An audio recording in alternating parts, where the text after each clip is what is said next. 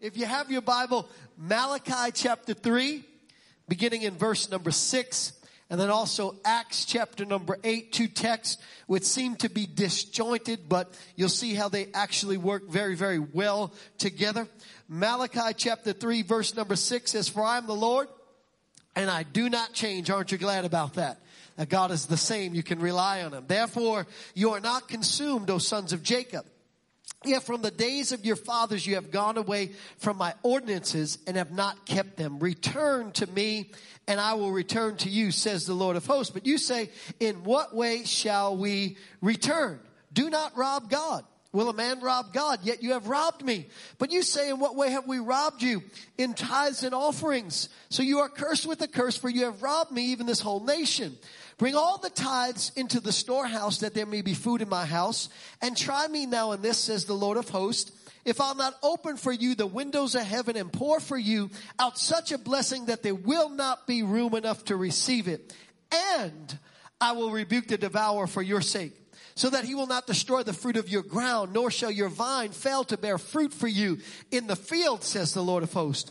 And all nations will call you blessed, for you will be a delightful land, says the Lord of hosts. Can you say amen? Acts chapter number 8, beginning in verse number 14.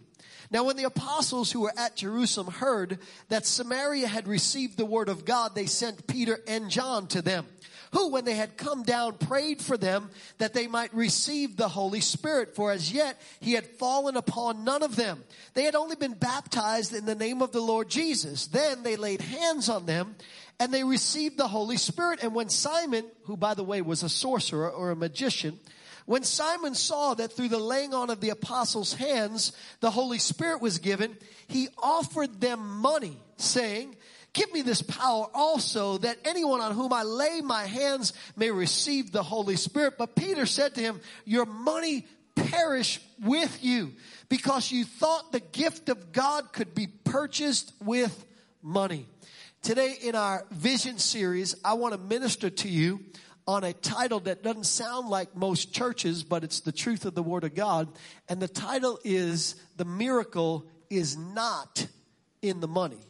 The miracle is not in the money. Let's pray. Father, in the name of Jesus, would you make your word real, relevant, and alive and active in each and every person's heart? Would you speak by the power of your Holy Spirit and transform people into the image of your dear son, Jesus? It's in Jesus' name that we pray. And everybody said, you may be seated. Maybe as you have read through the scriptures, you've noticed that there is a spiritual truth that appears over and over again. Uh, God has a way of repeating spiritual truths. And I think the reason why God says them so often is because He knows that we're a little hard headed. And so God has to keep telling us the same thing over and over and over again. And one of those truths that just repeats itself is the truth about the link that exists between our giving and our receiving. And uh, it's all over the pages of scripture very, very literally. There are hundreds, dare I say, maybe even thousands of scriptures that talk about this undeniable link.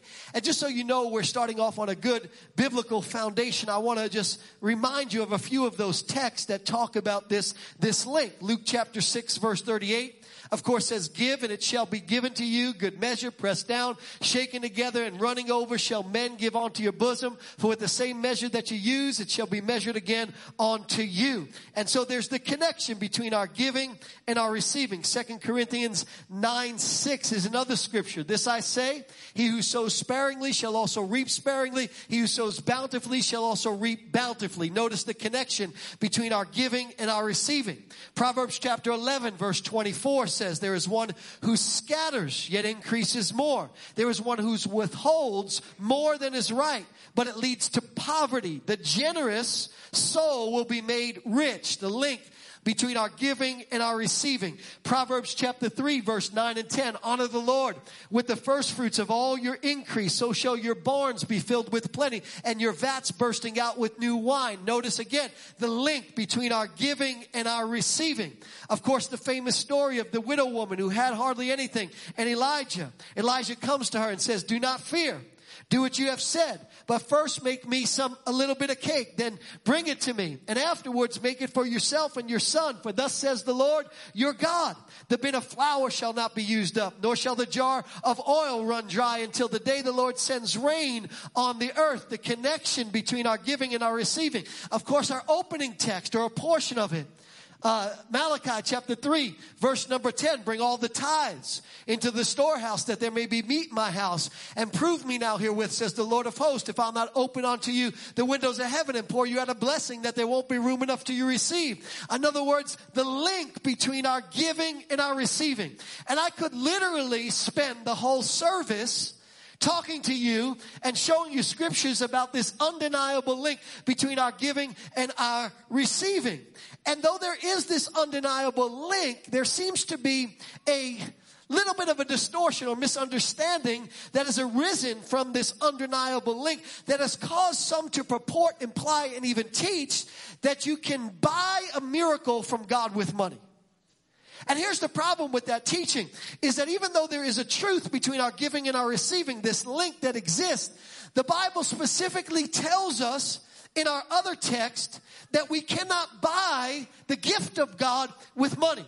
And you remember the story. We read it in the opening text. Here we find this, this sorcerer named Simon who is watching as the apostles are laying their hands on people who have already been born again and had the Holy Spirit resident on the inside of them because you know when you give your life to Jesus, you get as much of the Holy Spirit as you're ever going to get. You're saved at that moment. Your nature is changed, but there is a subsequent act of grace that the Bible talks about five times in the book of Acts. And that subsequent act of grace is when you are baptized baptized or filled with the Holy Spirit, where I like to say the Holy Spirit gets all of you. In the beginning, you got as much of the Holy Spirit. The subsequent acts of grace, He gets all of you. That's called the baptism in the Holy Spirit. And, and, and this guy Simon is watching as the apostles are laying their hands on people and he's able to see that through the laying on of hands, these people are endued with the supernatural power. There's a visual testament to what is happening there. We know from the scripture that as the evidence is speaking in other tongues. And so sure enough, he sees this and he, as a magician, as a sorcerer, he wants this same power. And so he goes up to Peter, and the way I, I see this, like he pulls out his wallet, he goes, yo, here's a little something, something. Can I get that gift? Oh, that's not enough. Here's a little something, something more. Can I get that gift? And he's trying to buy the gift, the free gift of God, the free gift of God's grace with some money. And what does Peter do? Peter rebukes him and Peter tells him, your money perish with you. You thought the gift of God could be bought with a miracle. See, what we need to understand is that God's gifts are not for sale. When it comes to our relationship with God, it is not a business exchange. A lot of people have made this thing called giving a business exchange and they, and they have bought into this fact that we can manipulate God with our money. How many of you know you cannot manipulate God with money? God is not like people who try to manipulate other people with money or like the devil who tries to manipulate us with money. God's gift cannot be bought with money. When I was a young pastor, there was a person that was coming to the church. They made a large donation to the church but a promise to make another large donation to the church. And in between giving us the, the large donation and the promise of the new donation, they started subtly sending me suggestions about how we ought to change things at the church. And then it went from subtle to flat out with, with some anger behind it and aggression and like an authority. Do this and do that. So you know what I did? I sent them their check back.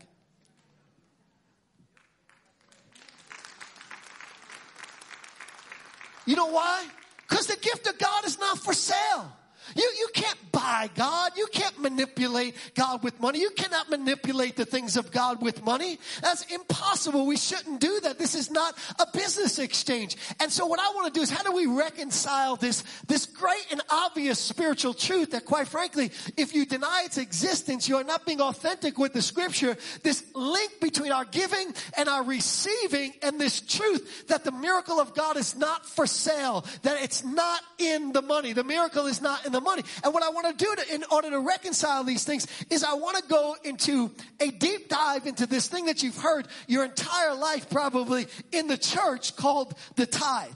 And for the benefit of those of you who don't know what the tithe is or pretend like you don't know what the tithe is, Because we got people like that. The tithe is the first 10% of all of our increase that we give to our Lord and Savior Jesus Christ through His local church. That's what the tithe is. And it's of all of our increase, right? It's not just on our salary, although that's where most people, you know, are blessed by God through, right? By the way, did you know that your salary is one of the ways that God blesses you? The job you have, God gave you. The power to do the job you have, God gave you. If God didn't give you the ability to think and the ability to work and the ability to create and the, you wouldn't be able to do your job. So your paycheck is God rewarding you for using the gifts that God has given you. All of it comes from God. And so we know that that's part of the way that God blesses us with increase, but he also does it with gifts and inheritances and even sometimes lottery winnings. And yes, God expects a tithe on the lottery winnings, you know? I play that thing when it gets up to about 400 million, you know, 450, and then I get mad when I don't win.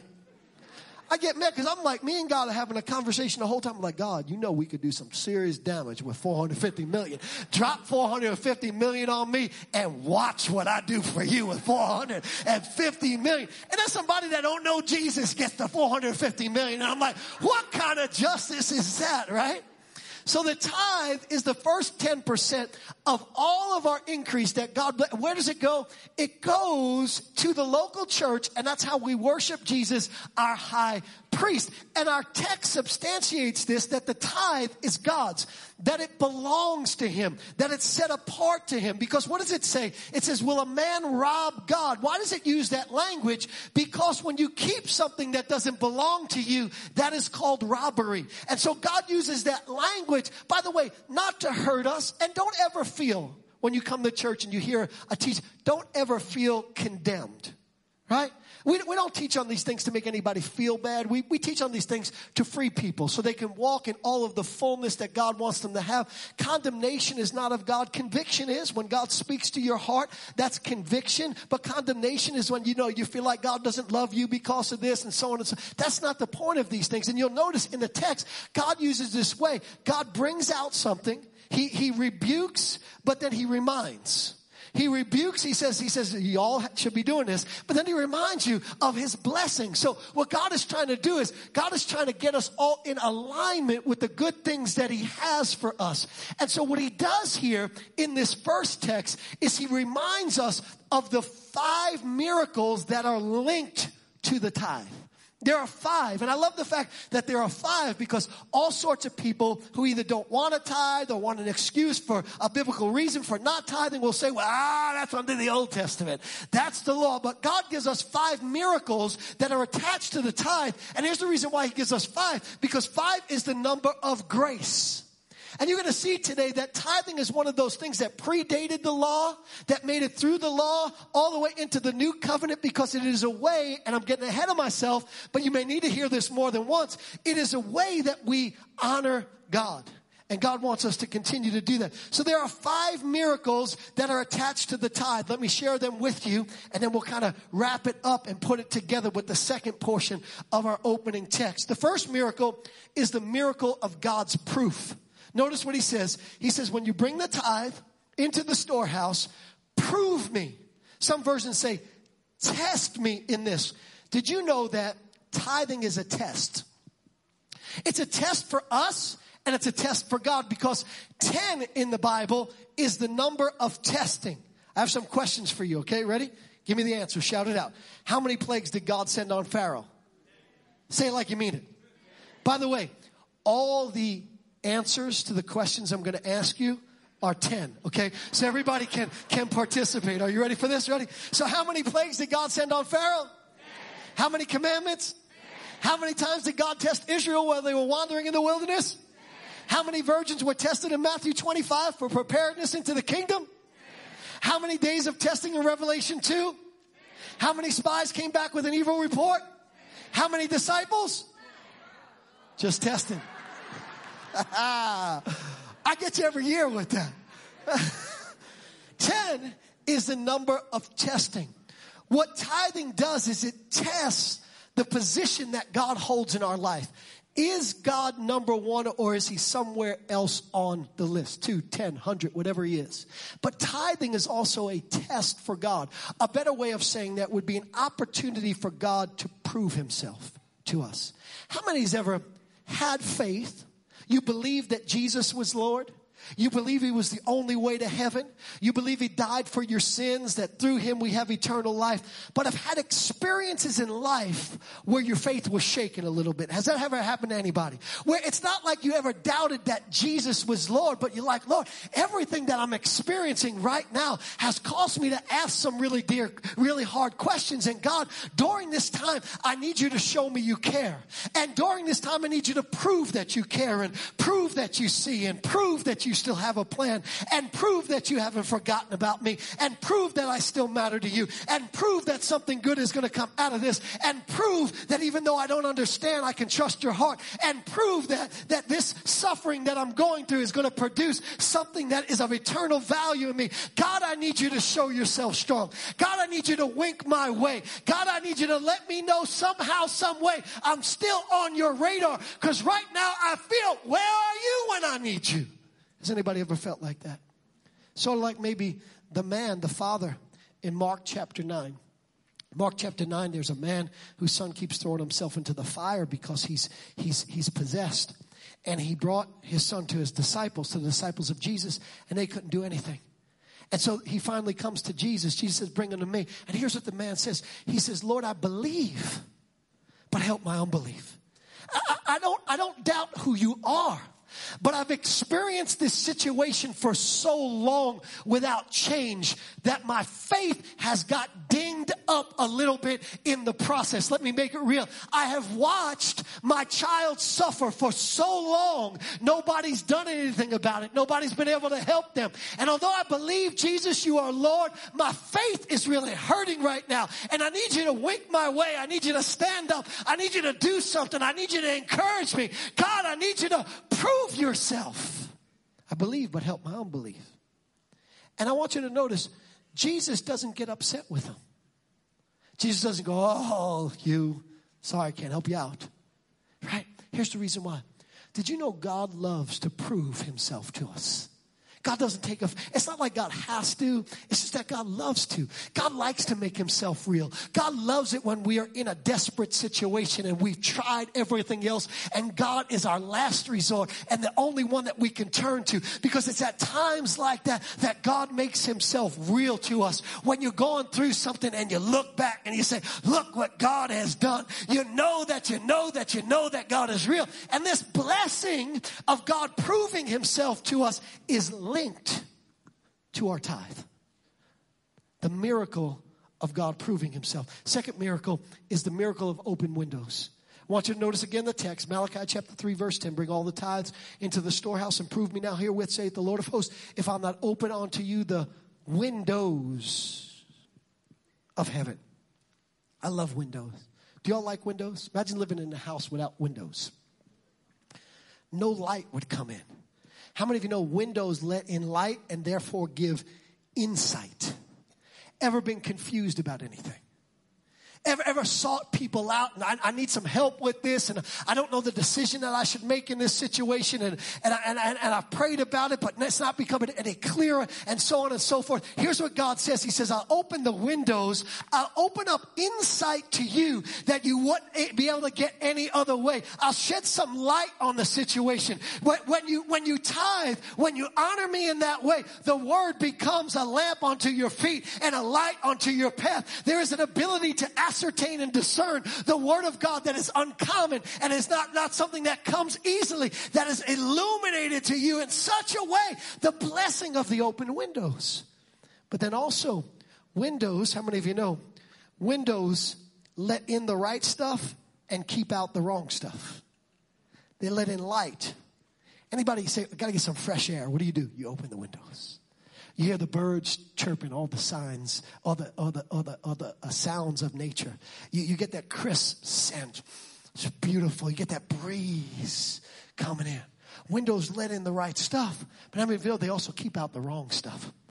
You put your screen, you open your window, but you keep your screen up, and what happens? No bees can come in, no bugs can come in, no mosquitoes, mosquitoes can come in, no gnats can come in, nothing just come in your house that you don't want to come in your house. And here's what God is letting us know. There's a miracle attached to our tithing. It's called the miracle of God's open windows. And what that means is God keeps out some of the stuff that shouldn't be in, and He lets in some of the stuff so that you can enjoy. And so what happens with most people is they're not experiencing all all of the goodness and they're not keeping out the stuff that's supposed to be out, not because they don't believe Jesus is Lord, but they got a window problem.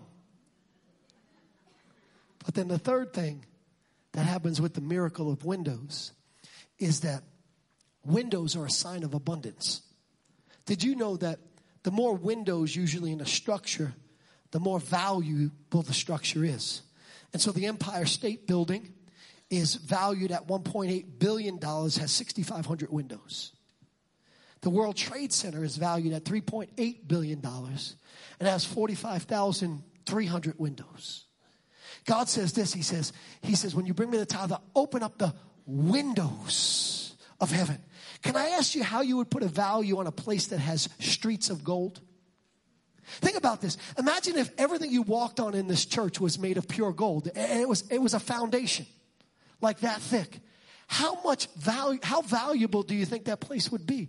Imagine if this place, when you walk through the front doors, the doors were made of big pearls. Anybody open a big pearl door? That's the gates of heaven. Imagine if the foundation that this church sat on was made of precious stones. Imagine how valuable heaven is. And God says this, there is a miracle that I will release into your life of my abundance, but it's linked to the tithe, the miracle of God's open windows. The third miracle that is linked to the tithe is the miracle of God's blessing. Notice what he says. He says, and I will pour you out a blessing that there will not be room enough to receive. I love this about God because people think that God is only a enough God. God only give you enough. But this verse says that God is a more than enough God. Doesn't it say that? I said, doesn't it say that? Are you here this morning? Are you paying attention this morning? Don't make me come down there because if I come down there, I will slap somebody. No, I'm just playing. The miracle of God's blessing. But see, when we think about blessing, we've, we decaffeinated blessing. We, we've, we've pigeonholed it to mean only the good things that we receive. And so we think it's the blessing of, of health. We think it's the blessing of finances. We think it's the blessing of a family, the blessing of a new car, the blessing of a promotion at work. And those are all blessings, but that is not what the word blessing really means. The word blessing in Bible times was understood to mean when somebody in authority made a declaration over somebody's life that was under their authority where they declared the things that they wanted to see come to pass in that person's life. And so in Bible times, whenever a blessing was about ready to be given, you had a fight over the blessing. And so you find Jacob and Esau fighting over their father's blessing because they knew that if their father pronounced a blessing on them, what it meant was it was a declaration of their father's intention for their life. And they believed that that blessing would create a predestined track for them to run on that could not be revoked. And so they fought for it and they wrestled for it. And the first one to get their blessing from their father was going to have the life that their father wanted them to have. We see the power of blessing in a famous prayer. It was made famous about 30 years ago. The prayer of Jabez. Y'all remember the prayer? Jabez means pain. In Bible times, parents would also name their children after what was happening in the culture. And um, that was just the cultural way at the time. And, and, and they named their, their kid Pain. Sometimes you have problems when you go along with the culture.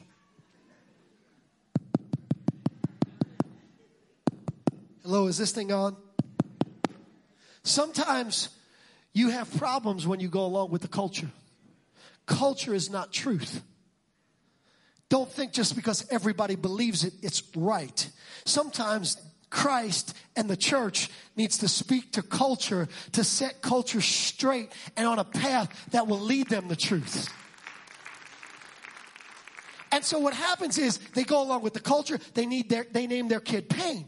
And in naming their kid Pain, they have declared over that child's life what the rest of that child's life will look like. They've put him into a destiny box that is different than the destiny that he was created for. And this is what happens so often in life that because of the words that are spoken over us, our destiny becomes a self-fulfilling prophecy. We listen to people who put this label on us and that label on us and this box on us and this assignment on us and that assignment because people have declared certain things over our life. God told me to remind somebody, watch what comes out of your mouth. It will be a self-fulfilling prophecy. And so Jabez has gotten to a place where he's grown and he knows that they have been declaring over his life power, blessing, pain, pain, pain, pain. His parents, the highest authority in his life. By the way, parents, you are the highest authority in your children's life other than God. Shoot. That's why your words matter so much. That's why you need to make sure you speak the right things over your children. We named our daughter Nicole Ashley, which means victorious warrior. We didn't know how much she would need that name until she went through a bad relationship. She stood up in that thing and became the victorious warrior that she was destined to be. We need to speak positively over our kids. We need to call over our kids what their destiny is. And J- Jabez, he had his parents calling the wrong stuff over him. But finally he gets to a place where he says, you know what? I don't want this. I'm sick and tired of this path for my life. How many of you know it's good when you get sick and tired of certain things? Cause sometimes sick and tired is the only thing that'll cause change. And he said, I know what I, am going to do. I'm going to appeal to a higher authority. Thank God he's the King of Kings and the Lord of Lords. Thank God he is the highest authority in heaven and on the earth. And Jabez got to the point where he said, God, I'm sick and tired of people declaring a destiny for me that is less than how you created me. And here's what he prayed. He said, Oh, that you the highest authority, you God would bless me and bless me indeed and enlarge my territory that I might not cause pain. Here's what he was saying. God, would you speak something over my life that will reverse what everybody else has spoken over my life? God, will you declare a thing and watch it come to pass? God, I know if you say it, it'll cancel the assignment that my parents put over me. God, I know if you say it, it'll cancel the assignment that the enemy has put over me. God, I know if you say it, it doesn't matter what anybody, what any label has come on me. God bless me. Put your intentions over my life. Here's what I want you to know. Your blessing is linked. Your blessing is linked to your tithe. Bring me the tithe, and I will pour out a blessing over you that there won't be room enough to receive. Can I, can I push this point just a little bit quicker? Anybody Rocky fans? Rocky fans? Love Rocky? Love Rocky. Favorite movie anthology. Have the whole thing in my office all signed one of the big highlights of my life and disappointments of my life was I was supposed to interview Sylvester Stallone on TBN once. The whole thing was set up and then Sly canceled on me. I was like, man. So one day, maybe God on my bucket list will make that come to pass. Anyway, second Rocky. He fought Apollo in the first fight, right? Apollo won by like a smidge. They both beat each other up. So they have a rematch. And Rocky is running late to the rematch, right? And his life has changed a little bit since the first fight. The first fight, he was just fighting, you know, for himself, but now he's got a wife and now he's got kids.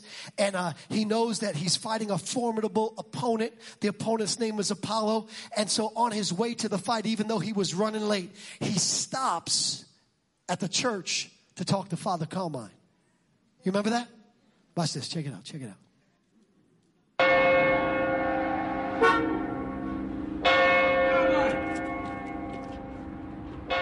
Father Carmine!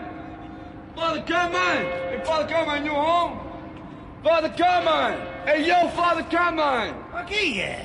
That's me, Rocky Balboa. Rocky? Yeah. Ma che cosa fai là? Non deve fare la lotta questa sera. Oh, yeah, I'm going to the fight right now, but I was wondering if you could do me a small favor, you know? Ma sicuro, che favore? Che? Well, it's about to fight, you know. Now I got the family and the baby and all that stuff, and I was wondering, you know, if you could throw down a blessing so that if I get beat up tonight, you know, it won't be too bad, you know? Could you do something like that? Padre, Figlio, Spirito Santo. E così sì.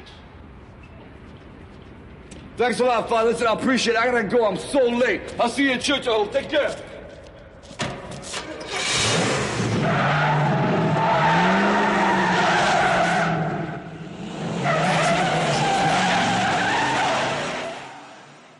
That is such an amazing clip. Do you know why? Because he's going into a fight against an opponent that he knows has the goods to beat him up and knock him down. Maybe change his life for the worse.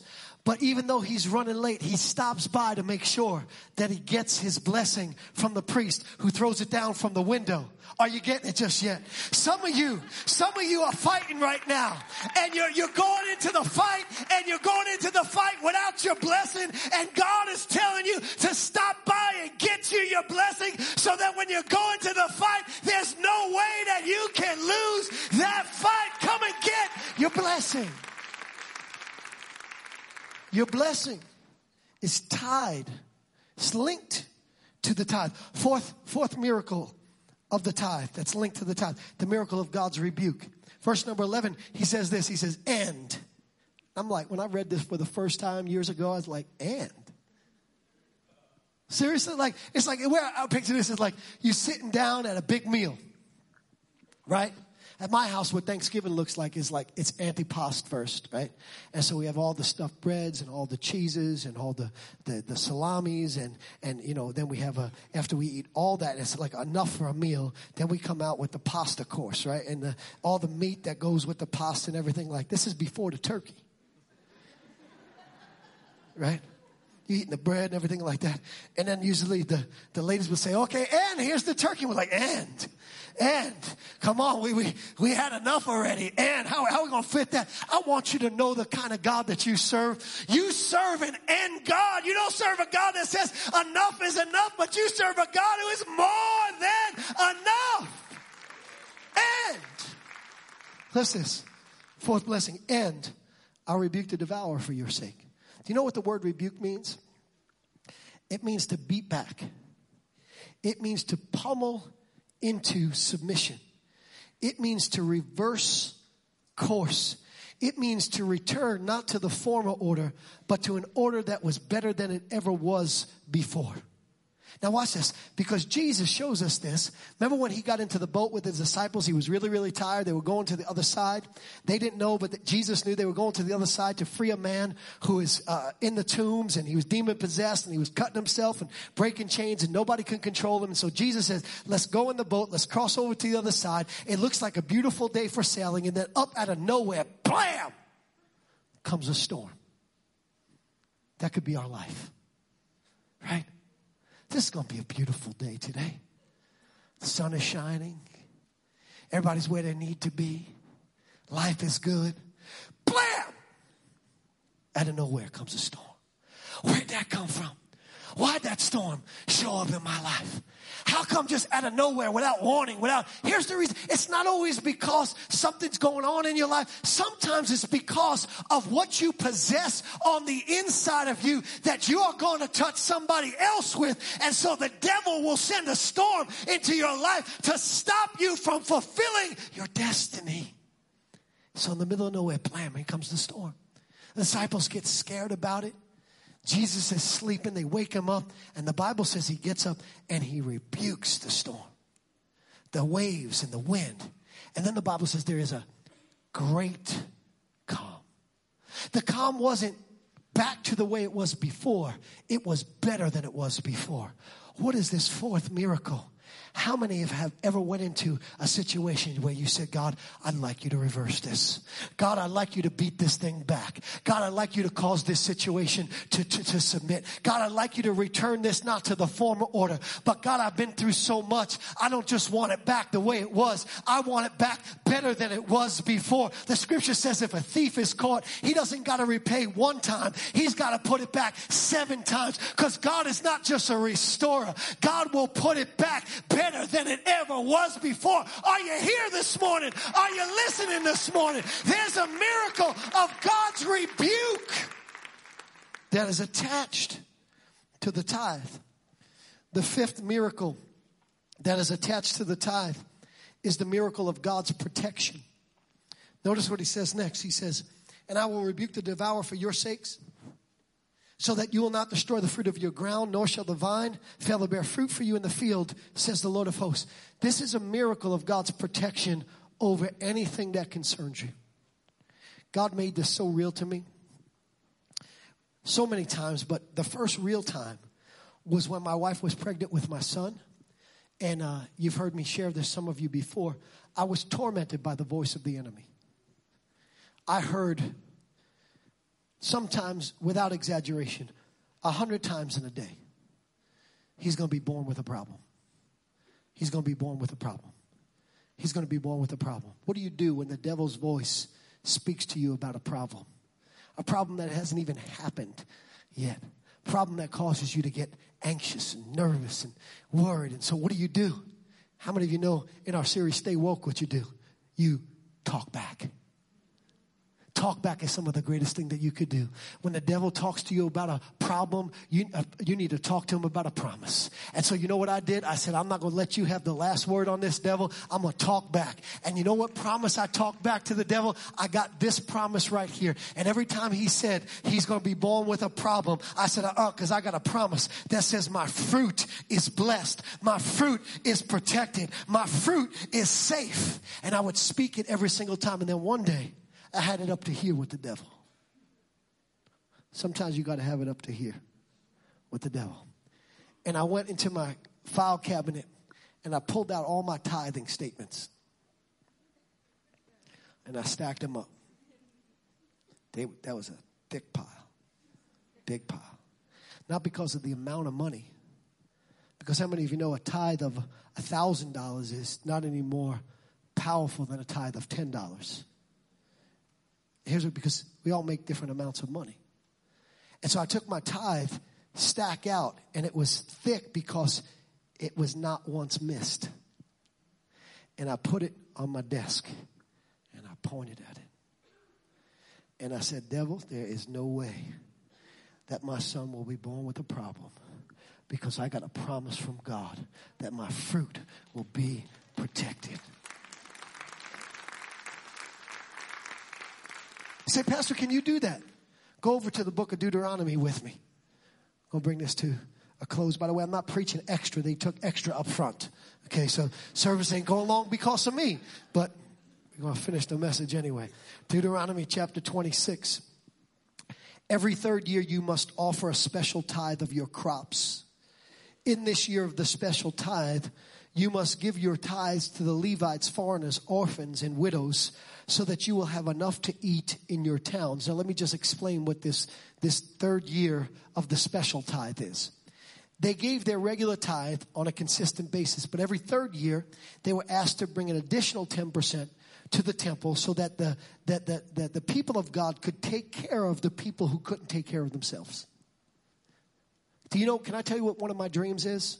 We're not there yet, but one of my dreams is to have an annuity in the church's name to help people, especially elderly, who can't afford to take care of themselves. Isn't that a good dream? I believe before I retire, we're going to do it. I believe we're going to do it. And, and so what they would do is they would bring this special tithe and they would take care of the widows and the orphans and all the people who couldn't take care of themselves. It was a special tithe. It didn't, it didn't disqualify the other tithe, but it, was just something extra that they had. And then he said this, then after you've brought this special tithe, you must declare in the presence of the Lord your God. Notice you must declare. You must speak over. You must declare in the presence of the Lord your God, I have taken the sacred gift. How many of you know what the word sacred means? It means set apart. In other words, I have taken the thing that belongs to you, God. It's set apart. I've taken the separate, the sacred gift from my house and I have given it to the Levites, the foreigners, the orphans, and the widows, just as you commanded me. I have not violated or forgotten any of your commandments. I have not eaten any of it while in, in mourning. I have not handled it while I was ceremonially unclean. I have not offered any of it to the dead. I have obeyed the Lord my God and have done everything you commanded me. Let me translate that for you. I haven't come up with a lame excuse for not to tithe. Woo, I'm preaching good right now. I know I'm not making friends right now on Pastor Appreciation Day, but preaching the Word of God. Verse number 15. He says, Now, this is after all, now look down from your holy dwelling place in heaven and bless your people Israel and the land you swore to our ancestors to give us a land flowing with milk and honey. Do you know what they did? They said, God, look at that tithe right there. That's my promise. That's my promise that will supersede any problem in life. That's my promise. I want you to know there's a promise that is attached to the tithe, that is linked to the tithe. It is a promise of protection over anything that touches your life. It doesn't mean that sometimes weapons won't be formed against it, but it means when the devil talks about the problem that you can point to the promise and stand on the promise, the promises that never fail, standing standing on the promises that cannot fail, standing on the promises when life assails, standing on the promises of God. You can point to it. Five miracles linked to the tithe. Now, you say, Pastor, I, I thought you said the miracle was not in the money. You just gave me five reasons why the miracle is in the money. That sounds a lot like the, the miracle's in the money. See, you're back to a business transaction. You're, you're back to, I, I, I put my 10 cents in and I get a dollar out. You're back to, I, I try to buy the gift of God with some money. See, you, you missed the meaning behind the tithe. How many of you know that our money talks.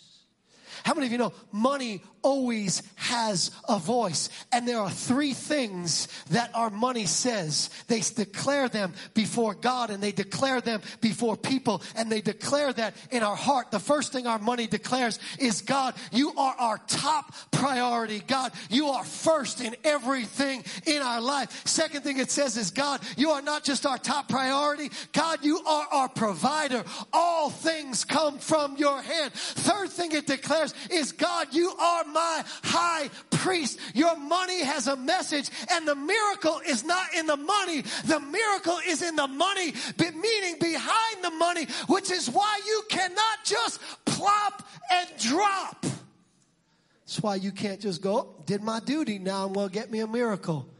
If it doesn't mean anything, it has no power. Now watch this.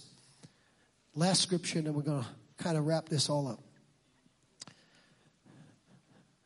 Hebrews chapter number 7, verse number 1.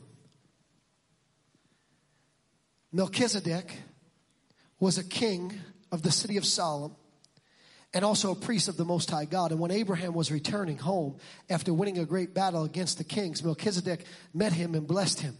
Then Abraham took a tenth of all he had in, that captured in battle and he gave it to Melchizedek. This Melchizedek means king of justice and king of Salem means king of peace. There is no record of his father or his mother or his ancestors, no beginning or end to his life. He remains a priest forever resembling the son of God. Consider how great this Melchizedek was. Even Abraham, the great patriarch of Israel, recognized this by giving him a tenth of what he had taken in battle. Who is Melchizedek? Many scholars believe that this was the pre-incarnate Christ. Many scholars believe that this was Jesus showing up in the old covenant before he became a man and showed up in the new covenant because there was no genealogical record of this man. They couldn't find it. They didn't know where he came from. They didn't know where he ended. And so many people believe that it was Jesus showing up. And I want you to know who Jesus showed up to. He showed up to Abraham. And by the way, that shouldn't confuse you because when God cut the covenant with Abraham, do you remember what he did? He caused Abraham to go asleep and the greater light and the lesser light walked through the pieces. That was God the Father and God the Son. That was Jesus showing up to Abraham. Jesus showed up to Abraham a lot. Do you know why? Because the Abrahamic covenant is a foreshadow. Am I going too fast? Is a foreshadow of the covenant that you and I have with Christ. The promise of the Abrahamic covenant was the Messiah. The Messiah that was promised to Abraham is fulfilled in us. Melchizedek, who was a type of Christ in the Old Testament, Testament is now the living Christ in the New Testament. And the same way that Abraham took a tithe and gave it to his high priest Melchizedek is the same way that you and I need to take a tithe and give it to our high priest, Jesus.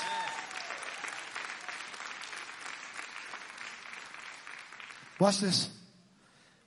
Verse number six says, But Melchizedek was not a descendant of Levi, who was not a descendant of Levi, collected a tenth from Abraham.